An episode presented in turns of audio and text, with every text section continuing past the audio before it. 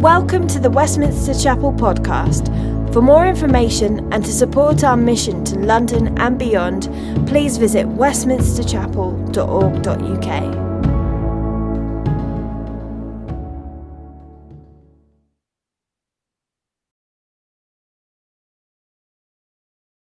Awkward, depressing, disappointing.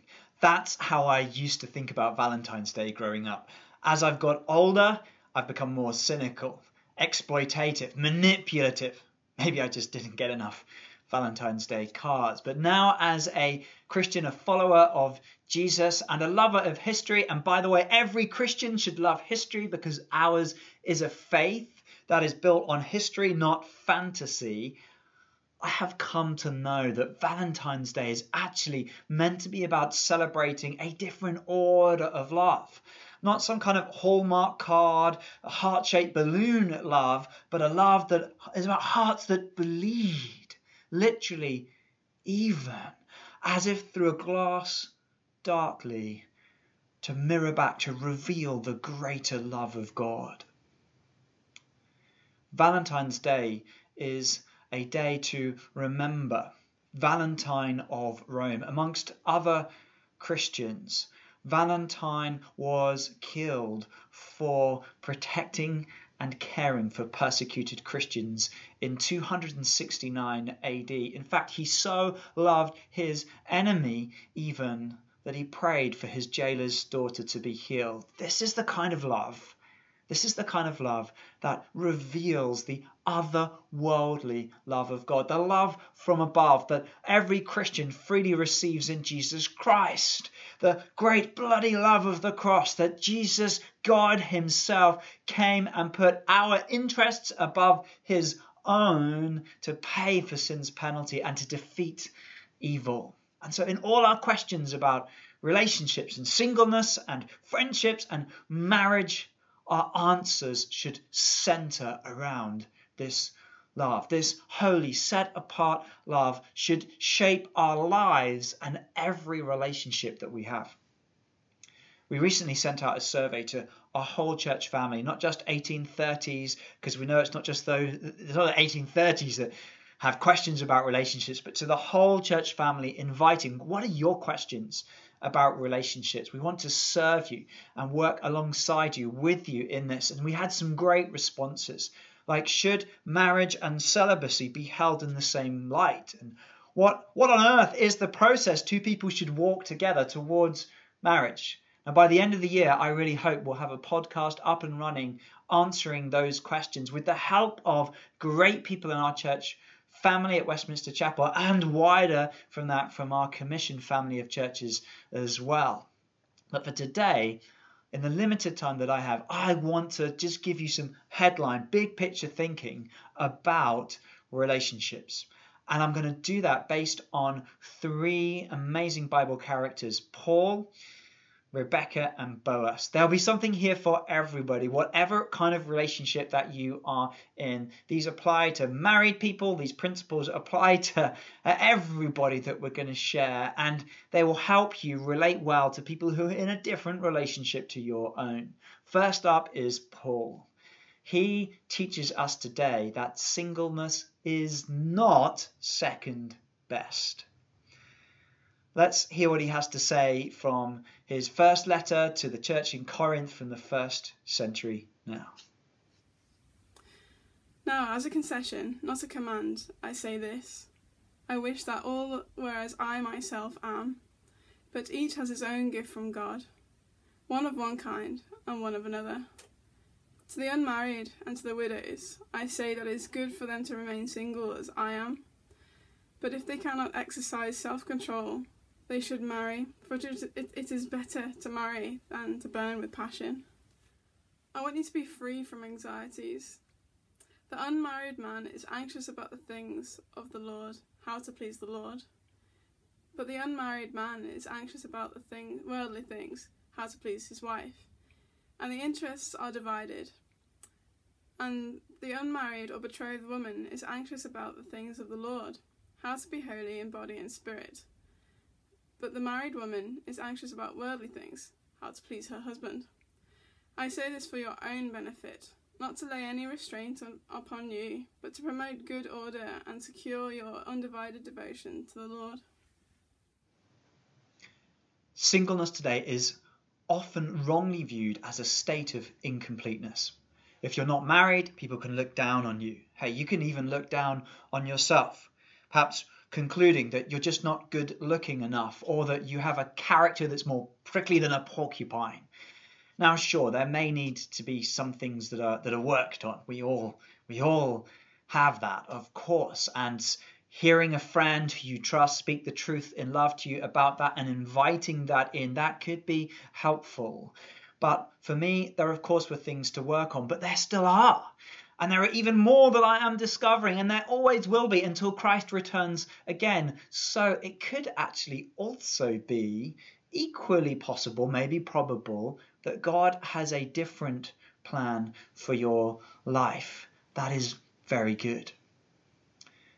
So, Paul has three G's I want to work through now about singleness and marriage to help us to reorient our thinking about it. And the first of those is that singleness and marriage are both gifts.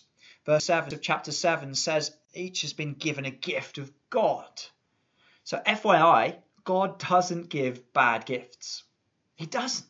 He's not like your forgetful auntie who regifts you um, a present that you gave to her the previous Christmas, and that was something that you regifted to her in the first place that you didn't really like. God doesn't give bad gifts like that. He's the good, good Father. His gifts are the best gifts in the world, and we've got to come with that mindset and say, what I'm unwrapping here, whatever gift He gives me for relationships, it's going to be good for me. He knows me and He knows what I need. But also, all of God's gifts, these charisma gifts, this is what the word in the Greek means, they're always given to a person, not primarily for them, but for them to steward and hold for the blessing of others.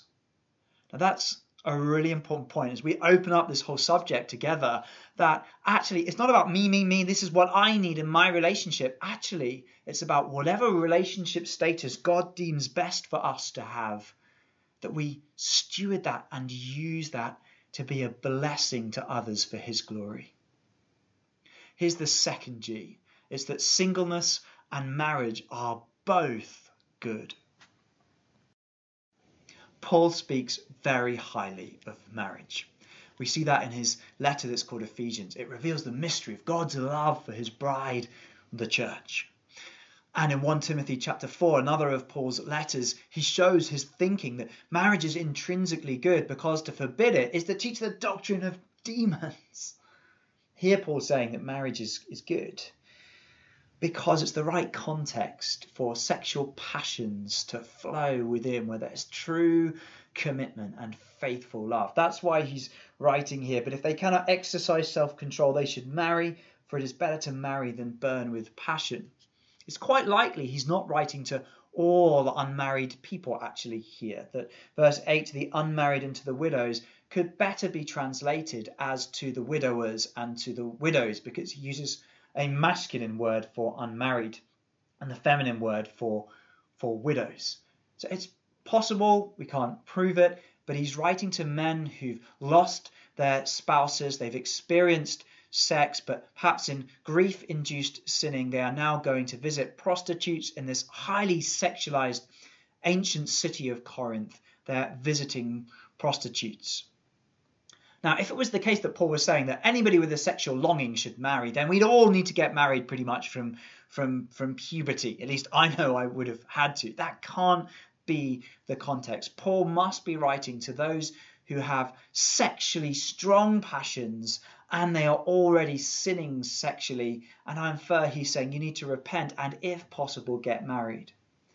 Now, for some, this teaching on sex, which I don't have time to argue for or explain today, that makes them think that singleness is second best, that if you can't have sex, you don't get any intimacy. But they would be forgetting two things. The first is that Jesus had an incredible amount of intimacy with God and with other people in his life on earth, yet he had no sex. And then, second, that you could have an incredible amount of sex but have absolutely no intimacy. Now, there is something that is lost, but there's also actually something that may well be gained, as the brilliant Sam Allberry puts it in this super book, Seven Myths About Singleness. It really is a must read for everyone, whatever your relationship status. As a single person, there is a depth of intimacy my married friends enjoy that I am not able to experience. To share pretty much all of life with one other person. But it is not as simple to say that I have less intimacy in my life as a result.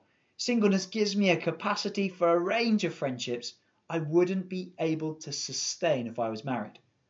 So while I might not know the unique depth of intimacy a married friend enjoys, there is a unique breadth of intimacy available to singles that married friends would not be able to experience. Singleness and marriage have their pros and cons. There are good things about being single that you can travel more widely, you can spend more time away from home that marrieds really couldn't, probably shouldn't either. I often wonder about uh, John Wesley and William Carey, whether they should have been single rather than married because of the undue pressure and pain that their time away from home caused their spouses and their families usually you can be more flexible and you can change your plans a lot easier if you're single. If you're family, you're married and you've got kids, you can't just up and leave at any moment. Just getting out of the house is basically Arctic expedition preparation meets cowboys rounding up cattle. You've got to gather your kids. You've got to find them. You've got to get them toileted, their shoes, their coats on. You've got to get snacks prepared for them, all that sort of stuff. Nappies you've got to carry around and wet wipes and all that sort of stuff you've got to be prepared for. In sum, this is what Sam Allberry says Singleness is not better than being married. Just as being married is not better than being single. God is so much smarter than we are. Someone like, say, Tim Keller would never have been so profoundly used by God were it not for his marriage to Kathy, who supports, sharpens, and grounds him. Nor would someone like, say, John Stott have been so profoundly used by God were it not for his singleness, enabling him to give himself so deeply to so many people in so many places. The third G is singleness and marriage are both growers.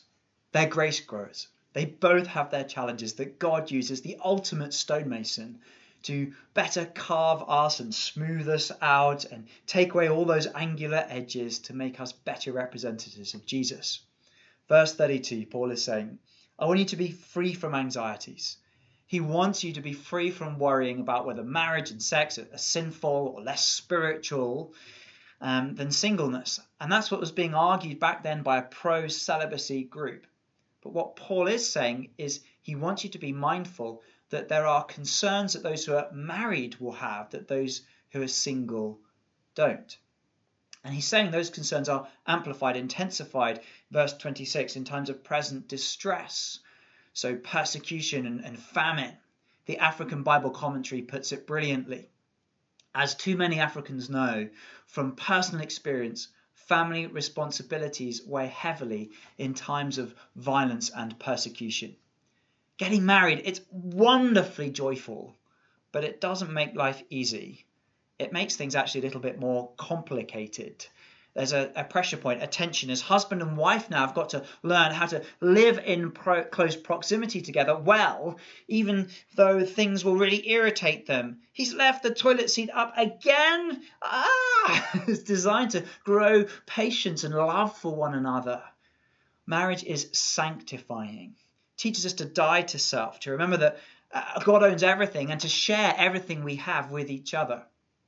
Now, one of the first arguments that Holly and I had was in IKEA. It's rather public. And for some reason, I had got it into our head that um, the study that we were choosing furniture for, this spare room study, um, was going to be my space, my safe man space. It was mine. Holly could have the whole flat, but this was mine. Think Gollum and the Ring of Power. Needless to say, Holly didn't really like that. She felt like I was pushing herself out, not just the flat, but our life. We weren't doing it together. This was this wasn't right and unfair. And I, I eventually came round to her point of view, at least to some degree, and we agreed that she would have her side of the study and I would have mine. Now, some years later, it's so mixed up, we don't really know whose is whose and, and what's what. My point is, is that God uses marriage as husband and wife lovingly rub up against each other they're shaped more into the image of Jesus. But that helpful tension can grow to become something far more difficult and painful. This happens to couples who enter into marriage, particularly without sufficient preparation for that and accountability and support of church leaders and their church family. And you can find yourself in a rather unhappy marriage and being unhappy and married may well be far worse than being unhappy and being single. And if that's you, we understand. This has been a really difficult year where marriages have been put under greater tension and pressure, probably than ever before, because of COVID 19, working at home, homeschooling, and so forth. So please don't suffer in silence. Please email today, talk to me at westminsterchapel.org.uk. We'd love the opportunity to help, to serve, and be a blessing to you. Marriage can become even more sanctifying if and when kids show up on the scene. Now, they're wonderfully joyful, but those joys often take away from the me time that you would have had before. I have a vibration watch alarm so that I can get up early in the morning to spend time with God. At least that's the plan uh, without waking anybody else up. And often at the moment, because of the season we're in, our youngest might have a nightmare. He'll come into our bed in the night and he'll kick us throughout the night. So I am dragging myself out of the bed, exhausted, through the flat to the bathroom, sneaking over to try and not wake anybody else up. I even though I really need the toilet, I will if I go to the toilet and need to flush the toilet, I might wake people up. So I've got to avoid doing that. So otherwise, I'll cut short my time with God in the bathroom on the floor, sat there with the Bible on the toilet seat. That's that's that's the reality at the moment. So I fantasize about what it might be like to be single again to be able to get up in the morning and not worry about other people that you have to get ready to face the day. It's only me, and there's no school to prepare these people for, with a rush to the timetable to get out of the house. And I could put the kettle on and I could go to the toilet and flush it without worrying about making noise. I could have a pastry in the oven. I could look dreamily out of the window, leisurely sipping my tea and eating my pastry as I journal at my own pace in my own time, reading God's word, having silence and solitude. If I try to do that at the moment, I will hear the words interrupting me within seconds. Daddy! Coming from somewhere in our flat, typically in the morning. It kind of breaks the mood. Now, I love being married and I love being a dad, but I think you get the point. Sometimes I wonder if too many singles spend too much of their time fantasizing about being married and too many married spend too much of their time fantasizing about being single. And what we really need to do is to seek the grace that is available in God for the gift that He's given us for now. Singleness is also sanctifying. It also helps you to die to self. Think of this one of your closest friends gets married and you feel like you've got to deal with being platonically dumped don't really have a conversation there, just sort of is assumed. And then henceforth, in this relationship with them, you're going to be the one who has to take the initiative. Uh, they're going to be busy with being married and maybe kids are on the scene. They don't seem to have as much time for you as before. So you've got to you've got to make the initiative, and it just makes you feel like you're not wanted. Or it could be that you're coming home to an empty flat, empty empty house. There's no one waiting for you there to talk with and share about how your day has gone. It can make you feel unbelievably alone. But of course, you're not alone. You're really not alone. There's a moment of sanctification in those lonely moments. I remember the first time I actually met Sam Allberry, and he came to preach at chapel, and we got a bit of time together. And I tell you, this man carried something I hadn't really seen for some time in a person, something of just the sweetness of the presence of God. He clearly had an intimacy and, and a closeness that was so beautiful. I think of the disciples uh, Jesus' disciples, and they, they saw that Jesus had this intimacy with the Father, a closeness, a nearness that they really wanted to have. And that's why they went to him and said, Teach us to pray. Jesus, teach us to pray. We want what you've got. That's how I felt about Sam. How had he developed such a sweetness of intimacy? Well, it came out of agonizing moments of loneliness that enabled him to press into Jesus, to know him more. If marriage teaches us the shape of Christian love, singleness shows the world its sufficiency. Jesus is enough. That there's more to life than marriage and sex, and actually it's pointing to the great future where there will only be one marriage between Jesus and the church, his bride, and that's the ultimate reality that's most important whether it's single, whether it's through marriage, you can know God better. And that's what matters. So the big question here as I wrap this section up is if you're wrestling through this about whether it's the gift of singleness or marriage for you, a better way to look at this is with which can I best serve the Lord? Right now, in my context, with who with the gifts God's given me, with which can I best serve the Lord? We're going to transition now to look at some guidance on dating and relationships, some qualities to look for. But it's not just for those who are going through that stage of life, it's for all of us. These are qualities that we all need. And first up to teach us about this is the brilliant Rebecca. And she shows us that generous hospitality is what's hot.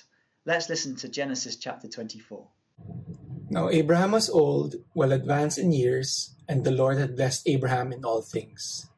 And Abraham said to his servant, the oldest of his household, who had charge of all that he had, Put your hand under my thigh, that I may make you swear by the Lord, the God of heaven and God of the earth, that you will not take a wife for my son from the daughters of Canaan of the Canaanites, among whom I dwell but will go to my country and to my kindred, and take a wife for my son Isaac. Then the servant took ten of his master's camels and departed, taking all sorts of choice gifts from his master, and he arose and went to Mesopotamia, to the city of Nahor. And he made the camels kneel down outside the city by the well of water at the time of evening, the time when women go out to draw water. And he said, O Lord, God of my master Abraham, Please grant me success today and show steadfast love to my master Abraham. Behold, I am standing by the spring of water, and the daughters of the men of the city are coming out to draw water. Let the young woman to whom I shall say, Please let down your jar that I may drink, and who shall say, Drink, and I will water your camels. Let her be the one whom you have appointed for your servant Isaac. By this I shall know that you have shown steadfast love to my master. Before he had finished speaking, behold, Rebekah, who was born to Bethuel, the son of Milcah, the wife of Nahor, Abraham's brother, came out with her water jar on her shoulder. The young woman was very attractive in appearance, a maiden whom no man had known. She went down to the spring and filled her jar and came up. Then the servant ran to meet her and said, Please give me a little water to drink from your jar. She said, Drink, my lord, and she quickly let down her jar upon her hand and gave him a drink. When she had finished giving him a drink, she said, I will draw water for your camels also until they have finished drinking. So she quickly emptied her jar into the trough and ran again to the well to draw water, and she drew for all his camels. Four things. The first thing is look for a fellow believer. Verse 3, Genesis chapter 24 Abraham sends his servant to look for a wife for his son, not amongst the Canaanites, but amongst his own people. This isn't racism, this is beliefism. 1 Corinthians chapter 7 verse 39, be married only in the Lord. 2 Corinthians chapter 6 verse 14, do not be yoked to an unbeliever. Just imagine Donald Trump and Hillary Clinton being yoked together in marriage. Just think about it for a moment. Think about their political differences. And if you're in the cart that they're pulling, they've been yoked together, you're just not going to get anywhere. Their political differences, they're going to tear each other apart, be at war with each other, right? Well, if that's political opinions, up here is spiritual opinions because they're more ingrained in the DNA of who we are and who we become in Christ. Just think of one little practical area of how this might play out. A Christian married to a non Christian and it's giving. The Christian wants to give and sow into the work of the church a proportion of the income that's coming into the, to the married couple. They want to be a part of the mission of God. They want to trust God with their finances and so on. But the, the non-Christian will be thinking, we worked hard for that money. It's ours to choose what we what we do with it, to spend it on, on ourselves for our own comforts and our own needs. Why would we give it to the church, this oppressive organization that looks down on me in judgment as a sinner? All of that. Now, obviously, we, we don't think that, but a non-Christian could. And you can start to see that the tension just over one little area. Please don't marry somebody who's going to pull you away from Jesus. The second thing is pray. Really pray and ask God to show you the right person. We see this verse 15. I love it. The servants barely even finished speaking, finished praying to God. And there Rebecca is. Prayer was key. Prayer was key for me. I would not be married to my amazing wife Holly without prayer. I'm sure some of you are thinking, well, I'm praying already. Well, keep praying. Don't give up. Don't lose heart in prayer. Pray with faith. Maybe you need to reduce the goal down. Be more specific about how you pray. Um, talk to some others about that, how you could do that, but just keep praying. The third thing is keep putting yourself in the right places. The servant comes to where the women would be. And Rebecca has made sure she's part of that group of, of women. Ruth, as we'll see later, encouraged by Naomi and hey, listen to some wise mentors in your life, puts herself in the right place to catch the attention of Boaz. Hang out with your Christian friends and their friends keep coming regularly to church services, to church events. Yes, come primarily because you want to meet with God, but come aware, yeah, secondary uh, aim might be to meet someone else there. That's okay. Don't feel guilty about that. Take advantage of online apps and websites be wise about how you do that. Watch out for some of the same addictive kind of approaches to digital technology that are there for Facebook and Instagram and all that other stuff. And watch out for the ways that the world may kind of come in and shape some of these apps so that they, they perhaps prioritize image and appearance, what's on the outside more than what's on the inside. And you might be thinking as well on this point, I'm already doing all of that, Howard. I to encourage you, keep just keep going. Please don't withdraw and retreat. There's a good biblical principle here to put yourself in the right place. It might just be that that next meeting, that next opportunity is the one where you'll meet that someone. Point number four is look for the right signs. The servant was looking primarily about character, and so should you. Yes, it mentions that Rebecca, she's very physically attractive. There needs to be some spark that you fancy each other. But you will grow old. You will both get flabby, baggy, and saggy. Character is what really matters. And here we see this beautiful character generous hospitality. That is what's hot. So often, the world out there, it values things that it puts on glossy front covers and as a trophy to go after and get hold of. And God thinks very, very little of that. God doesn't care so much about the outward appearance, He looks to the heart, and so should you. Rebecca's generous hospitality, it's amazing. She inconveniences herself to serve. She's not asked to do this. She's just asked for a glass of water to give to the servant. He, she does that, but she goes way beyond that. She notices, she sees the greater need, and she serves. This is a journey that had taken place of uh, hundreds of miles. The servant, the camels, they would have been exhausted. Some commentators say, depending on the size of her jar, it would have taken 40 to 80 trips from the camels to the trough, something like two to four hours potentially of, of, work, of labor for her, and to who? To a stranger.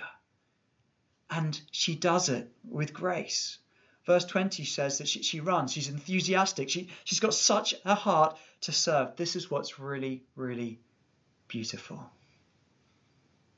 I wonder, is that what you value? Do you value generous hospitality in the way that you should? And is this what you are like? The final section is about Boaz. Generous responsibility is actually rather raunchy. Let's hear from Ruth chapter 2. Now Naomi had a relative of her husband's, a worthy man of the clan of Elimelech, whose name was Boaz. And Ruth the Moabite said to Naomi, Let me go to the field and glean among the ears of grain after him, in whose sight I shall find favour. And she said to her, Go, my daughter. So she set out and went and gleaned in the fields after the reapers. And she happened to come to the part of the field belonging to Boaz, who was of the clan of Elimelech. And behold, Boaz came from Bethlehem. And he said to the reapers, The Lord be with you. And they answered, The Lord bless you. Then Boaz said to his young man who was in charge of the reapers, Whose young woman is this? And the servant who was in charge of the reapers answered, She is the young Moabite woman who came back with Naomi from the land of Moab. She said, Please let me glean and gather among the sheaves after the reapers. So she came, and she has continued from early morning until now, except for a short rest. Then Boaz said to Ruth, Now listen, my daughter, do not go to glean in another field or leave this one, but keep close to my young women. Let your eyes be on the field that they are reaping, and go after them. Have I not charged the young men not to touch you? And when you are thirsty, go to the vessels and drink what the young men have drawn. Then she fell on her face, bowing to the ground, and said to him, Why have I found favour in your eyes, that you should take notice of me, since I am a foreigner? But Boaz answered her, All that you have done for your mother in law since the death of your husband has been fully told to me, and how you left your father and mother and your native land, and came to a people that you did not know before. The Lord repay you for what you have done and a full reward be given you by the Lord, the God of Israel, under whose wings you've come to take refuge. Then she said, I have found favour in your eyes, my Lord, for you have comforted me and spoken kindly to your servant, though I am not one of your servants. And at mealtime Boaz said to her, Come here and eat some bread, and dip your morsel in the wine. So she sat beside the reapers, and he passed her roasted grain. And she ate until she was satisfied, and she had some left over. When she rose to glean, Boaz instructed his young men, saying, Let her glean even among the sheaves, and do not reproach her.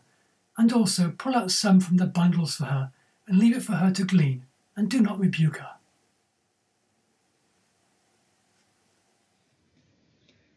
Boaz is introduced in verse 1 of chapter 2 as a worthy man.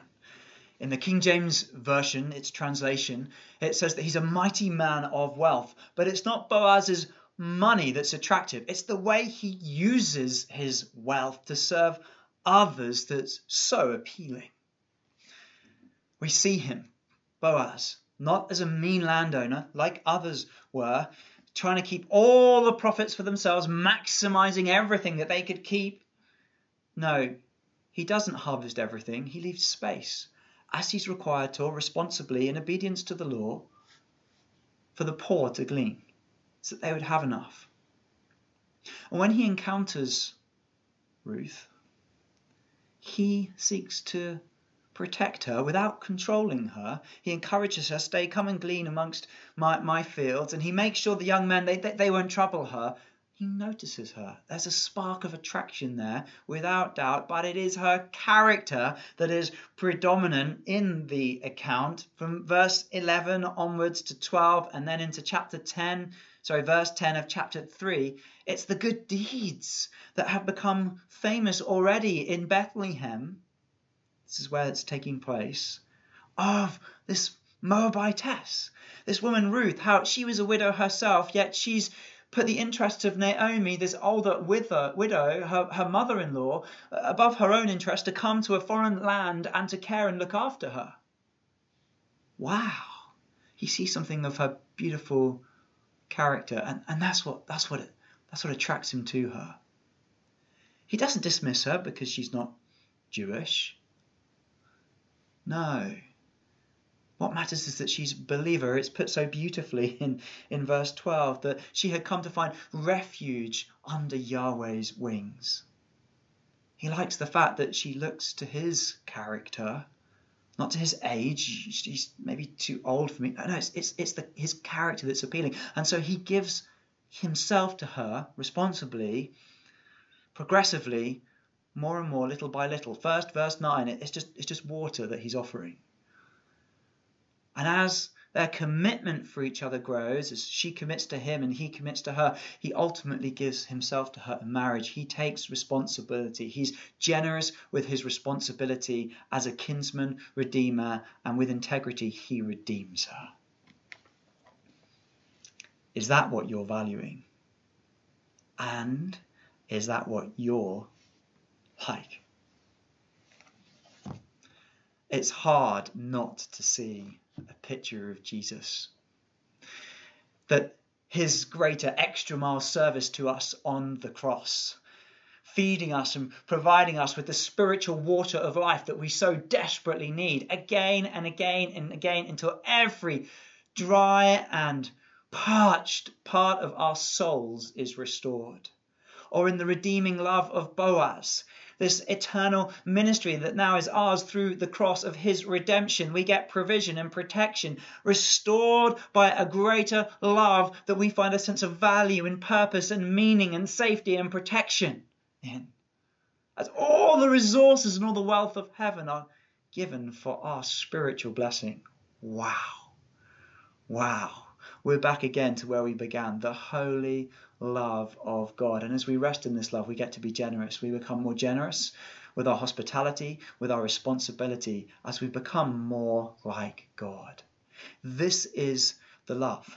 That means that you can be single, and this love is enough for your singleness. This is the love that makes sense of how two sinful people can come together in holy matrimony.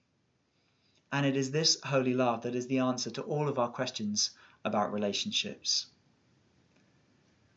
They're all solved as we seek to grasp more the height and the depth, the width and the breadth of God's love, and to know, and to, to, to really intimately know this love that surpasses knowledge. Bless you. Lord God, I thank you so much for all the people watching this message. Lord, I pray, fill us again with the experience of your holy love. The way you serve us with unbelievable hospitality of the cross, sacrificing yourself to welcome us into the family of the Godhead to be your children, God. I thank you that your love is greater than the redemptive love of Boaz, that we can be redeemed and restored, and all that is broken and crushed and damaged and deformed by sin can be made and set right. All of the brokenness of lost loved ones and of being widowed by this world, Lord, can be made right as your love overwhelms and overcomes. Lord, and I pray, God, give wisdom, strength, hope, and encouragement for every single person out there who's satisfied and feels called into the gift of singleness. May your love be more and more and more enough for them. May they reveal the sufficiency of your love to the world. For those who are exploring whether they have the gift of marriage, be with them as they go about that. Help them to be patient, help them to pray, help them to trust, help them to put themselves rightly with the right motivation in the in, in the right places. Lord God, be with them in that. Bring them that right person. Bring people together. May there be wonderful marriages, but may you protect people from bad relationships as well. Guard people's hearts, I pray, Lord, and strengthen marriages. Strengthen marriages, I pray, in this challenging season. Help the love that you have for each of us to strengthen the love that husbands and wives can have for each other. They, they would better reveal this mystery of your love for your bride, the church. God, help us to have wonderful relationships at Westminster Chapel infused with your holy love. In your name I pray. Amen.